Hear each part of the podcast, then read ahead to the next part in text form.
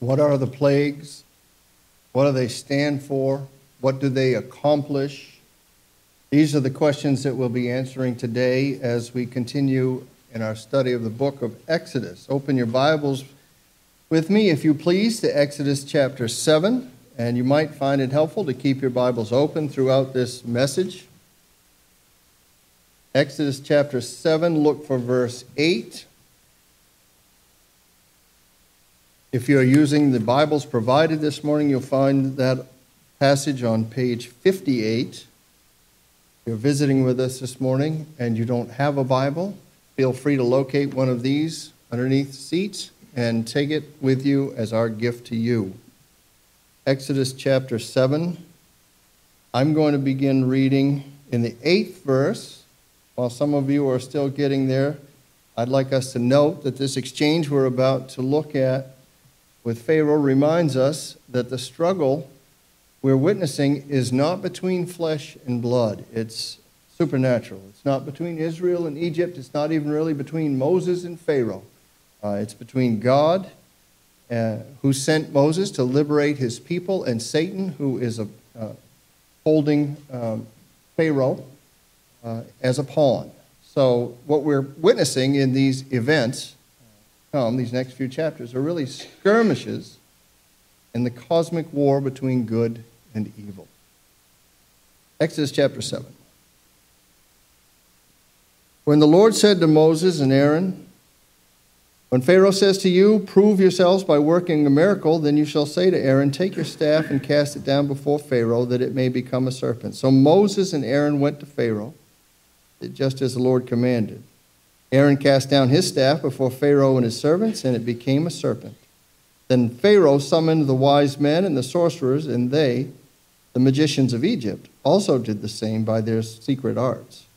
For each man cast down his staff, and they became serpents, but Aaron's staff swallowed up their staffs.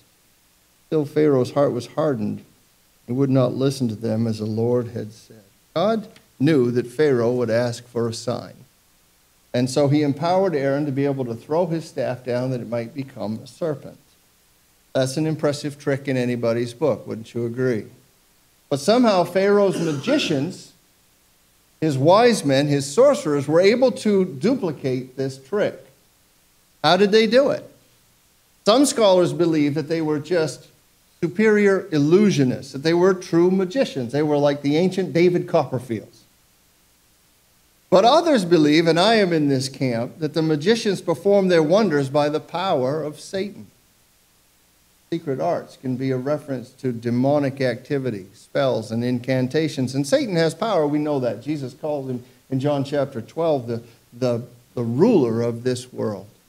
And in, in 2 Thessalonians 2 9, we read this The coming of the lawless one will be in accordance with the work of Satan displayed in all kinds of counterfeit miracles, signs, and wonders and in every sort of evil that deceives those who are perishing. So the sorcerers conjured up their own snakes, but to everyone's surprise, Aaron's staff swallowed up their staff. This imagery, this, this word swallowed, is going to show up again when the Egyptian army is swallowed by the sea. In that instance, the power of God would be on great display, just as it is here. Aaron's staff is swallowing up the staffs of the magicians in a way of saying that the God of Israel is greater than the gods of Egypt. And that is certainly one of the purposes of the plagues and one of the lessons of the plagues. That the Lord God of the Hebrews is glorious above any other God, any other deity that man could ever imagine. And the Egyptians had plenty of imagination, as we'll see in a few minutes. So, this incident here is kind of like the prelude. It is the introduction, and in some ways, it's actually the conclusion of the signs and the wonders that we're going to be looking at today in Exodus chapter 7, verse 14, through Exodus chapter 10. There were 10 plagues in total, 10 separate blows or wounds that were delivered by God unto Pharaoh and Egypt. This morning we're going to fly over nine of them. We're going to leave the deadliest one for next week. And by fly over here, I mean that we're going to take a, a, quick look, a broad view and a quick look. We're not going to get into a bunch of detail, okay? We will not be reading the entire text, though you are encouraged to do so. If you haven't read this passage of Scripture, Exodus 7 through, through 10, please do that. Also, we're going to be moving fairly quickly. I will do my best not to talk like somebody who's experiencing a manic episode, but there is a lot of of ground to cover here this morning. Um, I, I want to hit some high points for you, and I want to pull out some of the major themes. And my hope is just that that will equip you to study it more thoroughly on your own. So, really, what I'm trying to do here this morning is get you started on a study of the plagues, okay? A fill in the blank sheet is provided this morning in your bulletin. If that helps you to follow along and, and keep up, then feel free to use that. That's there for you. If that distracts you and you don't like it, then just ignore it. Not a problem. I want to begin by looking at the sequence of the plagues. What were the plagues? The first plague was a plague of blood. The text there is for you written down for you 714 to 24. Pharaoh was warned about this. And what happened? Well, he didn't pay attention, and God uh, allowed Moses to strike the river Nile, and it turned into blood. Okay? I think what's happening here in this particular plague is that God is showing the Egyptians what that river really was. Because if you remember back in the first part of our study, when, when the Israelites were not allowed to keep their baby boys, the Egyptians were commanded to do what with them? Throw them into the Nile, drown them. So, you know what? The Nile, even in all its beauty before this plague, was a river of blood. It was a river of death. I think here God is just showing everybody this is what it is. Like I saw, I see, I know. The second plague is a plague of frogs. Frogs, most of you think, well, I like frogs. What's the matter with frogs? The problem with the frogs here is that they were everywhere. A cute little frog once in a while is okay, but when the frog climbs into your bed, that's a problem. Or when you find him in your kneading trough or in your oven, that is not where frogs belong. And that's what's happening here in the plague of the frogs, okay? The sorcerers are able to duplicate this plague, just as they were able to duplicate the plague of the blood. That's important because their power is going to run out here in a little bit. Moses, here in the plague of frogs, I don't think he's being cocky or overconfident, but he actually lets Pharaoh set the time when the frogs will have to go away. So, again, exerting the fact that he has power from God that is greater than any God in Egypt. The third plague is a plague of gnats.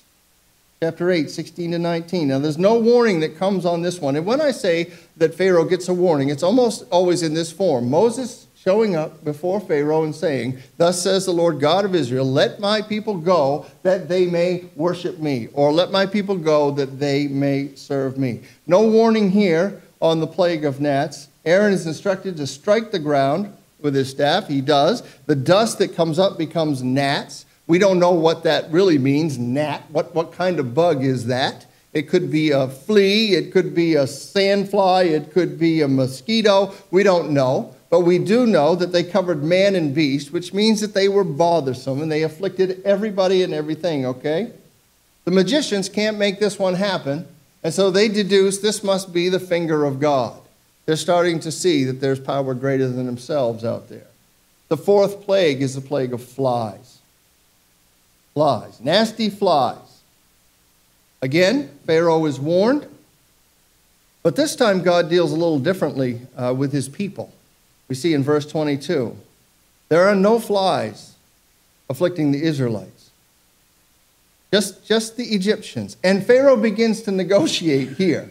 Okay? He already lied a little while ago, I think back in the plague of the frogs. But by the second plague, he's already lying. Okay, I'll let you go. He never intends to. But now he's starting to negotiate a little bit. I'll, I'll, I'll let you go if. We start to see a theme emerging here where Pharaoh's trying to back off, save a little bit of face, but he's not going to do very well. The fifth plague is the plague of livestock. Again, Pharaoh is warned a plague on the livestock. If Pharaoh would not let go of God's property, then God was going to afflict Pharaoh's property. I think that's kind of the lesson that we see here. Um, this one hits him in the pocketbook. Again, the Lord makes a distinction. The livestock of the Israelites has no plague.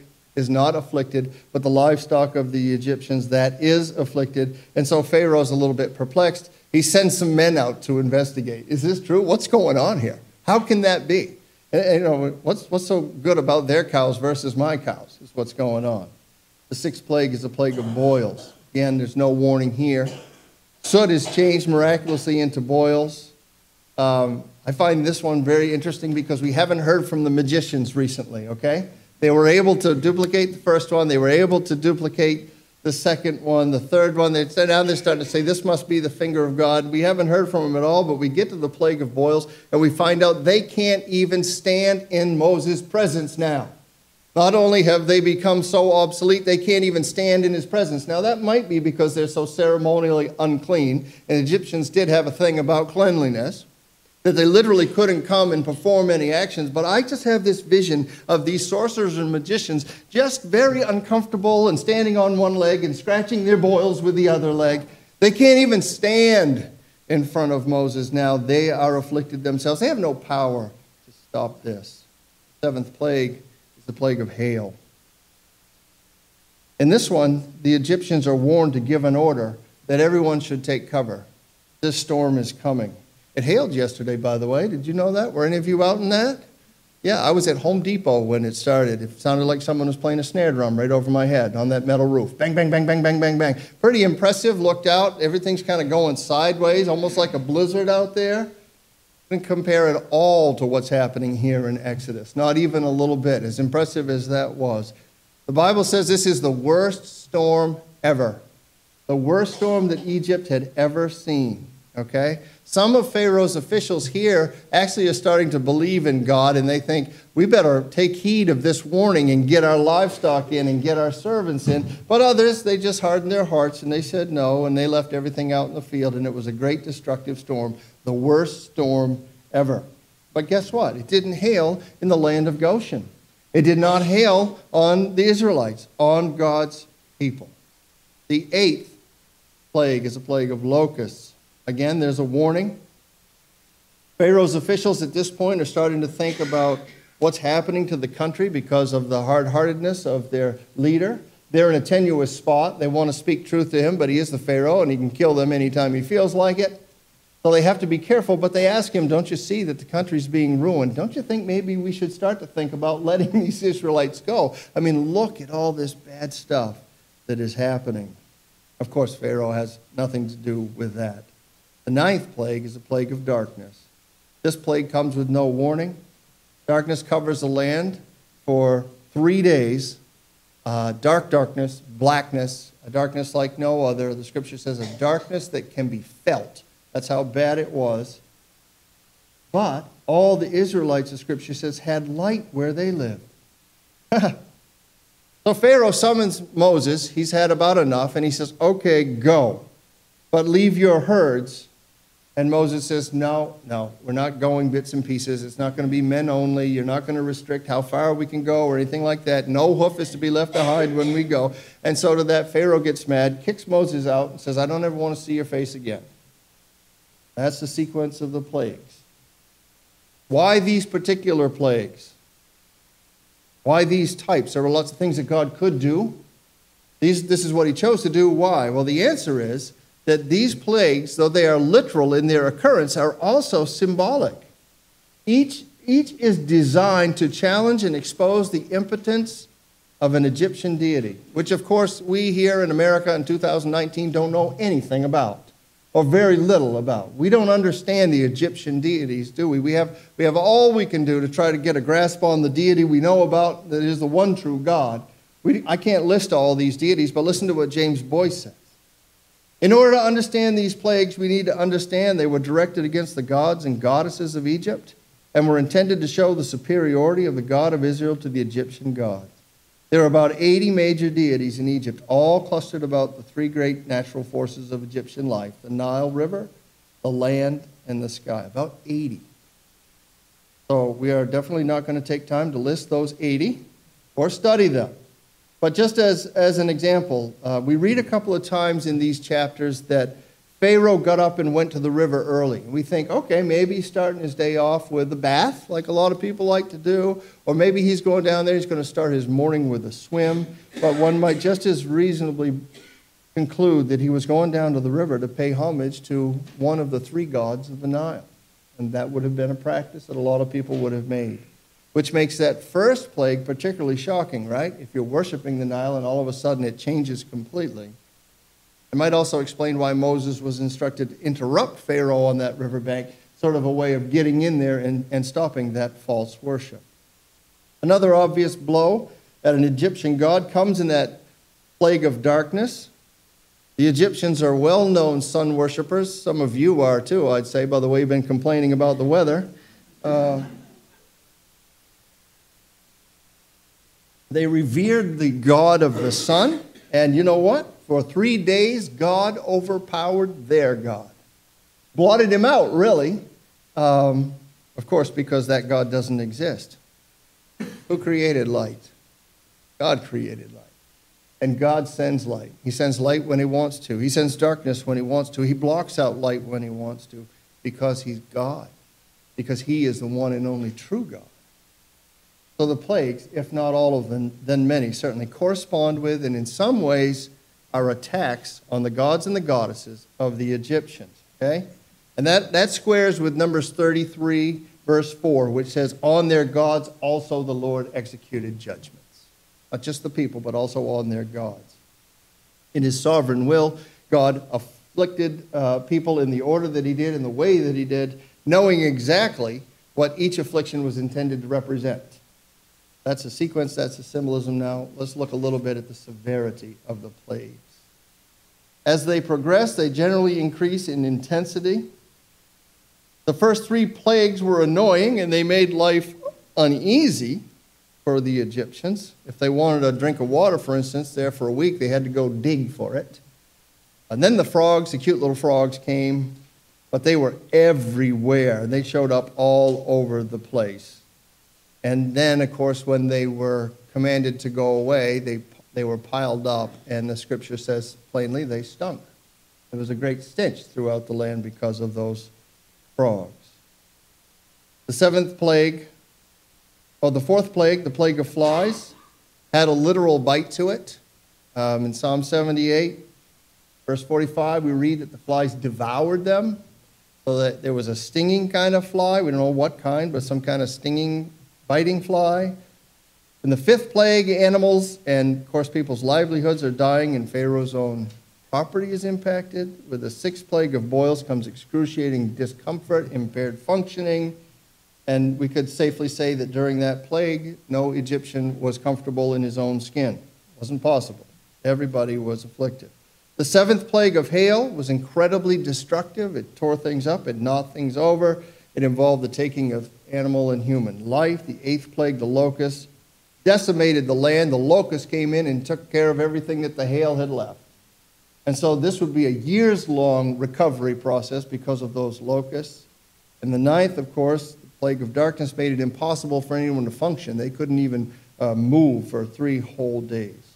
So, as we look at the severity of the plagues, we see that God's power is revealed in them in greater clarity and in awe in each successive plague. He's the God of the water, He's the God of the earth, He's the God of the sky. He's supreme over any and every deity in Egypt. Uh, now we ask, why did he afflict Pharaoh and the Egyptians with these particular plagues?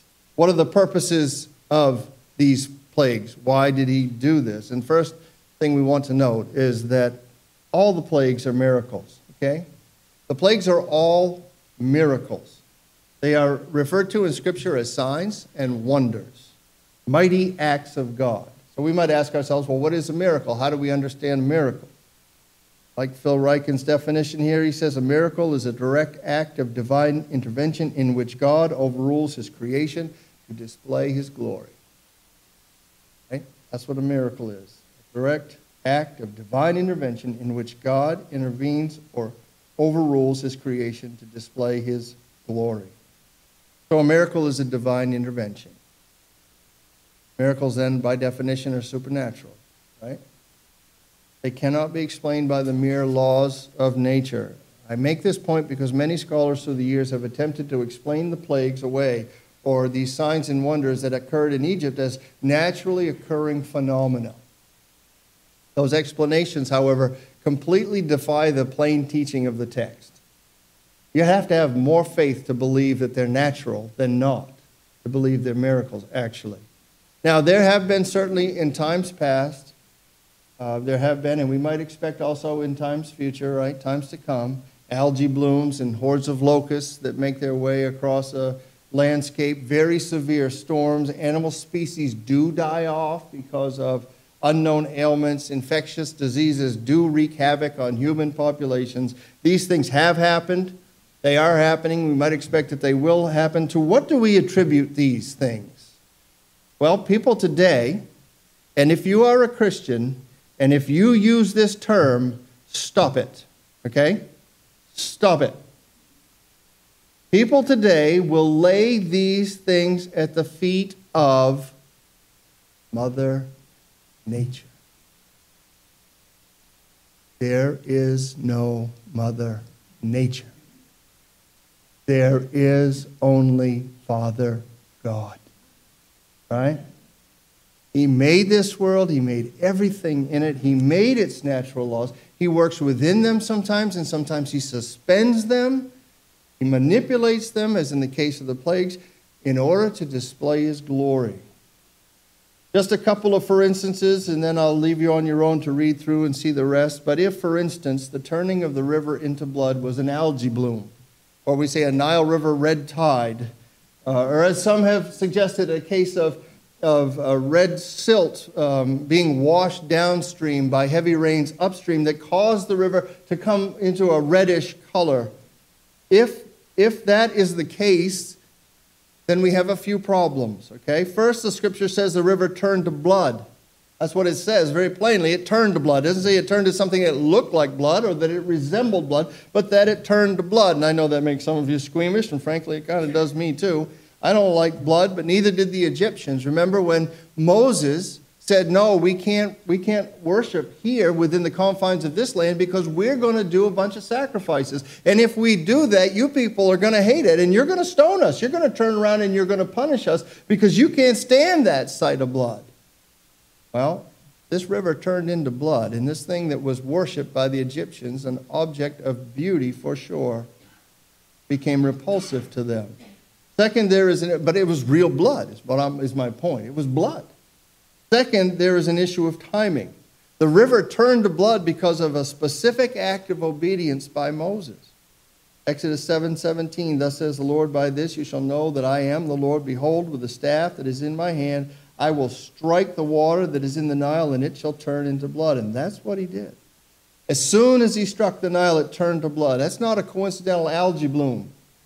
Okay, that's not like, oh my goodness, all the silt showed up at the exact same time, and now it's red.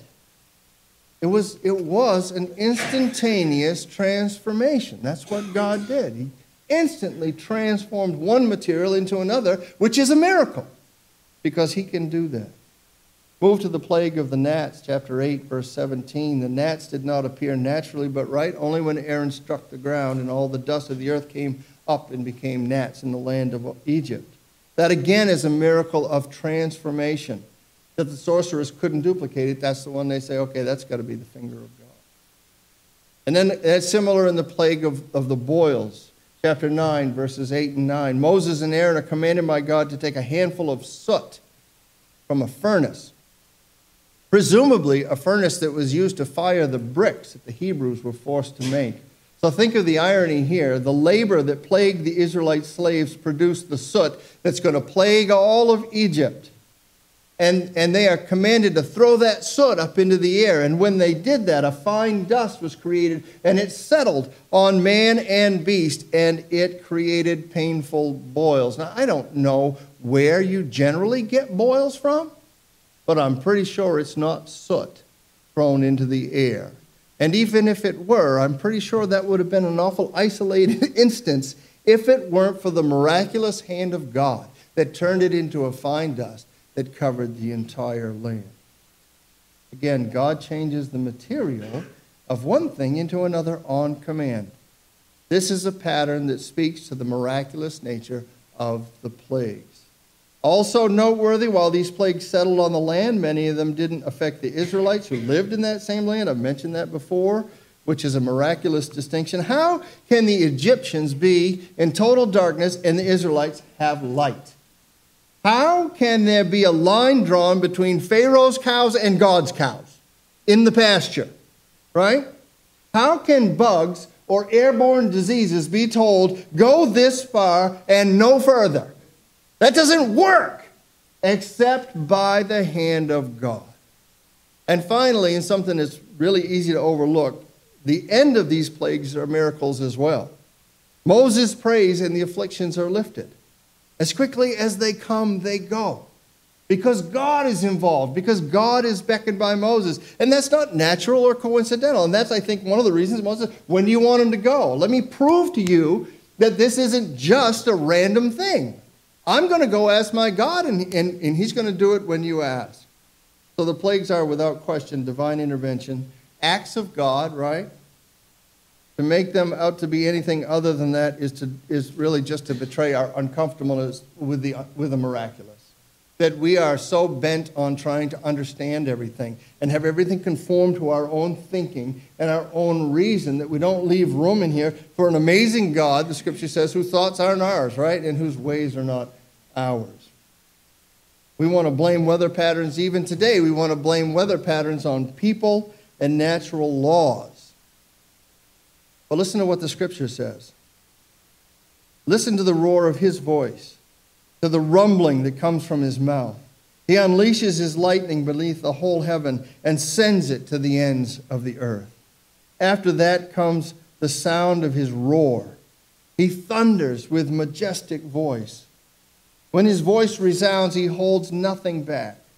God's voice thunders in marvelous ways. He does great things beyond our understanding. He says to the snow, Fall on the earth, and to the rain shower, Be a mighty downpour, so that all men he has made may know his work.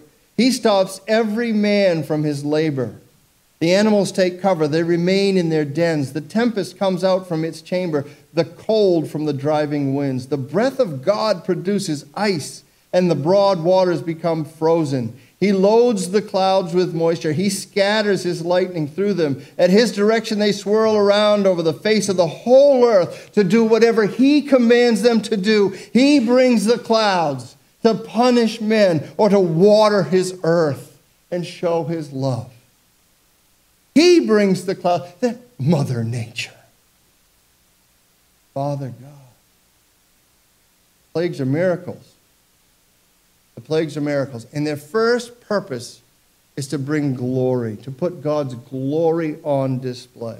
And, and this happens a number of ways. First of all, the plagues prove that God's word can be trusted.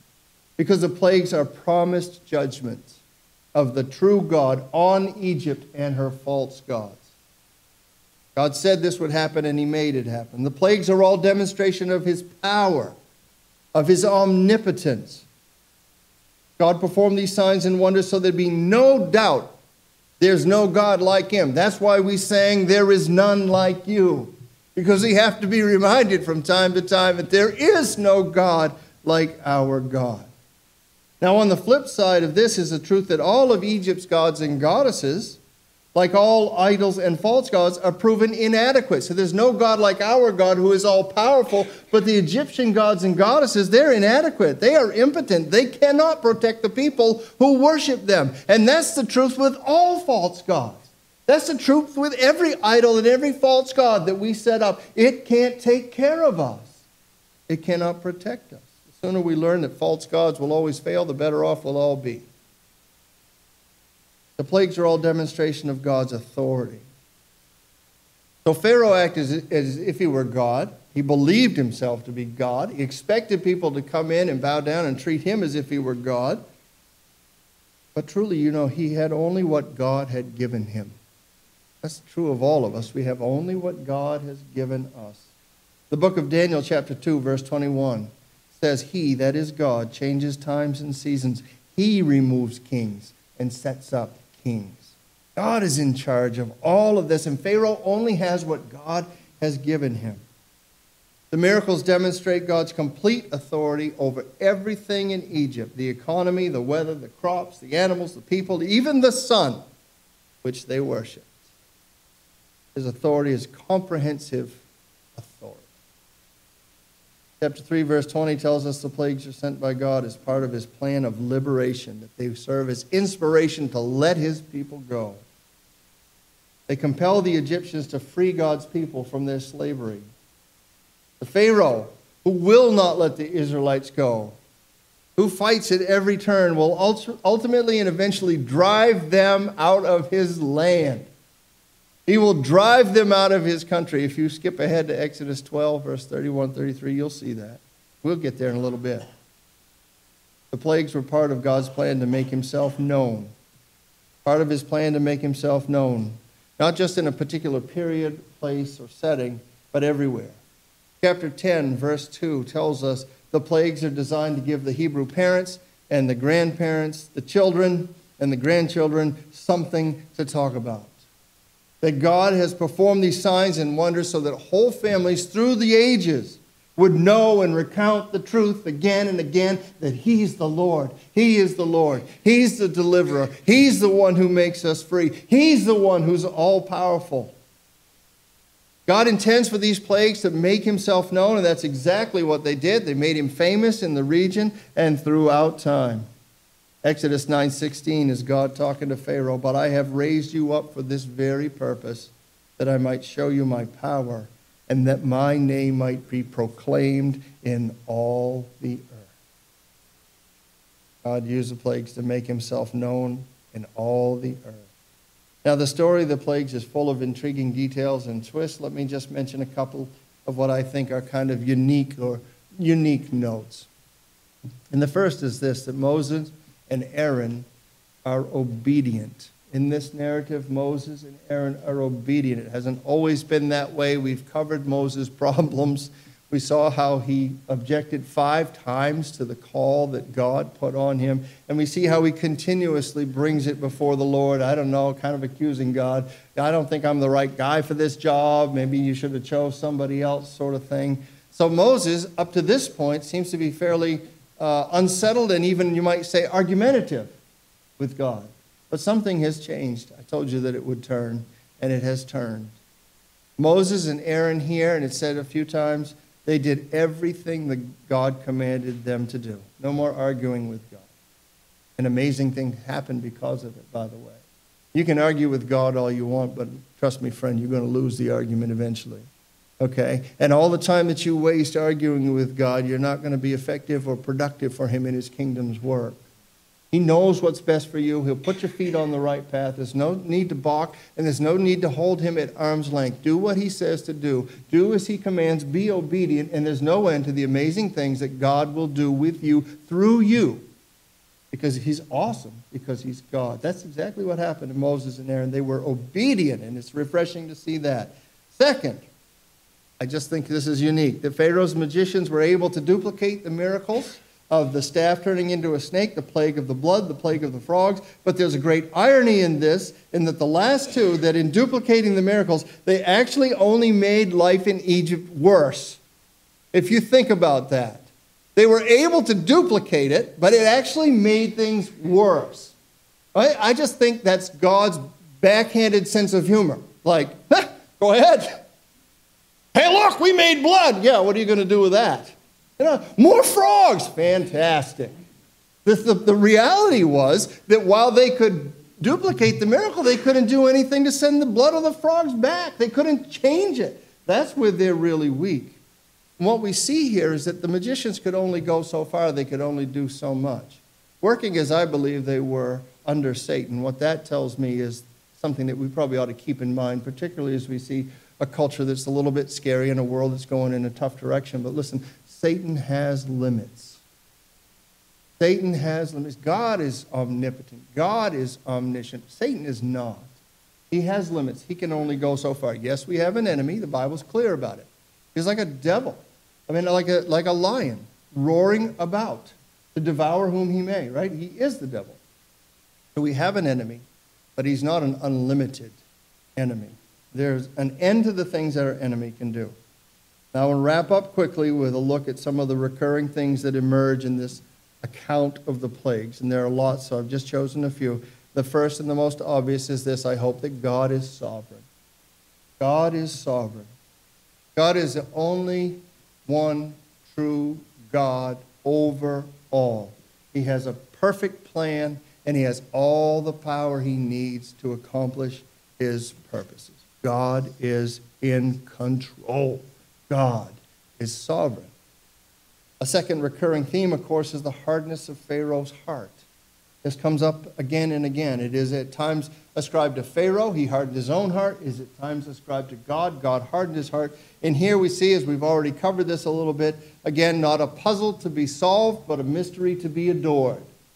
That we hold these things in tension, and the Bible teaches both God's sovereignty and human responsibility, that it's not one or the other, it's not either or. Somehow, it is both.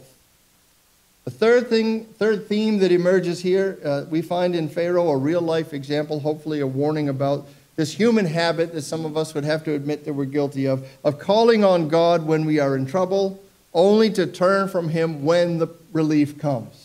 Has that ever happened to any of you? We get in a jam and we will promise God anything.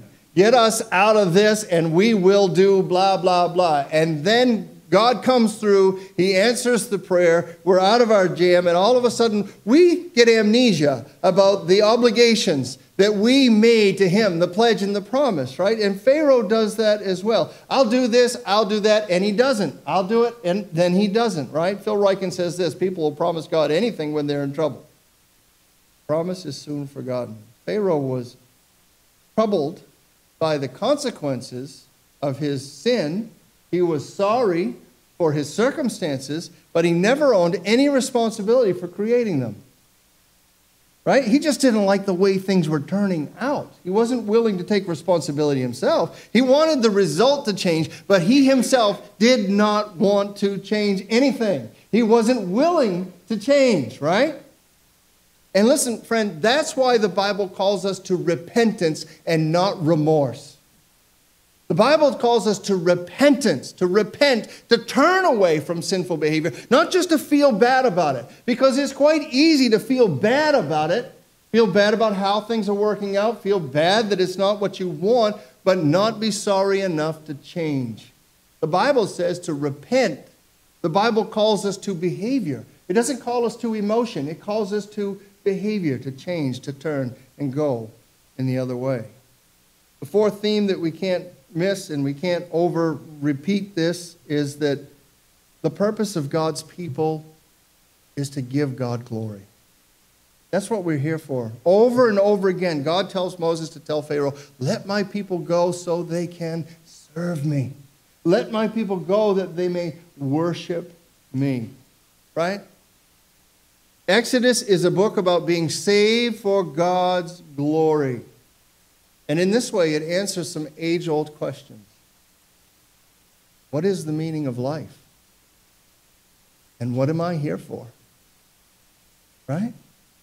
We are here to give glory to our Maker in everything we do. It really couldn't be more simple. That's our job. And the Apostle Paul picks up on that in his first letter to the Corinthian Christians. He said, So whether you eat or drink or whatever you do, do all to the glory of God. Lastly, I want to make a distinction here, or note this distinction that God makes between his people, the Israelites, and the Egyptians who didn't believe. Because ultimately, this speaks to the same distinction that's going to be made at the end of the age. God will put a division between those who are his people, those who are not. He will put a division between those who are his people and those who are not. And in me just bringing this up and you hearing it, I pray you begin to think even now in your own life who's on what side of that division? And what do you have to do? What can you do to, to, to get them over to the right side? Because this is what the Bible says is going to happen. Now, we read we read most famously about this in Matthew's Gospel in the 25th chapter. There's a parable in there, a story in there about sheep and goats. And I'm going to read it to you, and it's a rather long passage, so I just encourage you to sit back, take a deep breath, close your eyes if it helps you to listen and attend. I'm going to start reading in the 31st verse.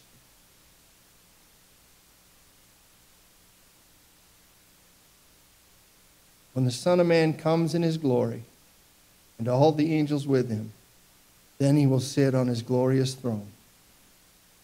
Before him will be gathered all the nations, and he will separate people from one another as a shepherd separates the sheep from the goats. And he will place the sheep on his right, but the goats on the left. Then the king will say to those on his right, Come, you who are blessed by my Father, inherit the kingdom prepared for you from the foundation of the world. For I was hungry, and you gave me food. I was thirsty, and you gave me drink. I was a stranger, and you welcomed me. I was naked, you clothed me. I was sick, and you visited me. I was in prison, and you came to me. Then the righteous will answer him, saying, Lord, when did we see you hungry and feed you, or thirsty and give you drink? And when did we see you a stranger and welcome you, or naked and clothe you? And when did we see you sick or in prison and visit you? King will answer them, Truly I say to you, as you did it to one of the least of these, my brothers, you did it to me. Then he will say to those on his left, Depart from me you cursed, into the eternal fire prepared for the devil and his angels. For I was hungry, and you gave me no food. I was thirsty, and you gave me no drink. I was a stranger, and you didn't welcome me naked, and you did not clothe me, sick and in prison, and you did not visit me. Then they also will answer, saying, Lord, when did we see you hungry, or thirsty, or a stranger, or naked, or sick, or in prison, and did not minister to you? Then he will answer them, saying, Truly I say to you, as you did not do it to one of the least of these, you did not do it to me. And these will go away into eternal punishment. But the righteous into eternal life. So, Exodus is a story about the salvation of Israel, but it's also a story about the condemnation of Egypt. That just as God uh, punished the Egyptians for their worship of other gods, he's going to condemn unbelievers at the end of history because he's a God of justice and because he has made himself known. Most dramatically, he has made himself known in the person of his Son, Jesus Christ, who came to earth, and the Gospel of John says, dwelt among us. Jesus lived in love for 33 years on this earth in perfection, being tempted in all ways and yet without sin. He never earned sin's punishment of death, but he chose to bear it anyway on a cross, a crucifixion, where he was killed and where his body hung, sacrifice for our sin. On the cross, Jesus took the punishment we deserve. On the cross, the wrath of God was poured out on him. He died and was buried. Three days later, he rose again from the grave, triumphant over sin and death. His sacrifice on our behalf was sufficient, acceptable to God, to pay the debt of sin. That debt was paid so that all who turn to Jesus in faith, all who turn to Jesus believing, can have their sins washed away and can receive the gift of salvation and can know the hope of eternal life.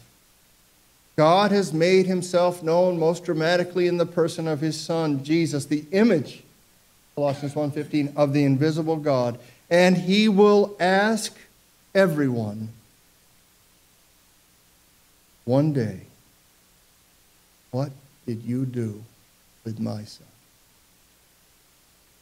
What did you do with my son? And what will your answer be?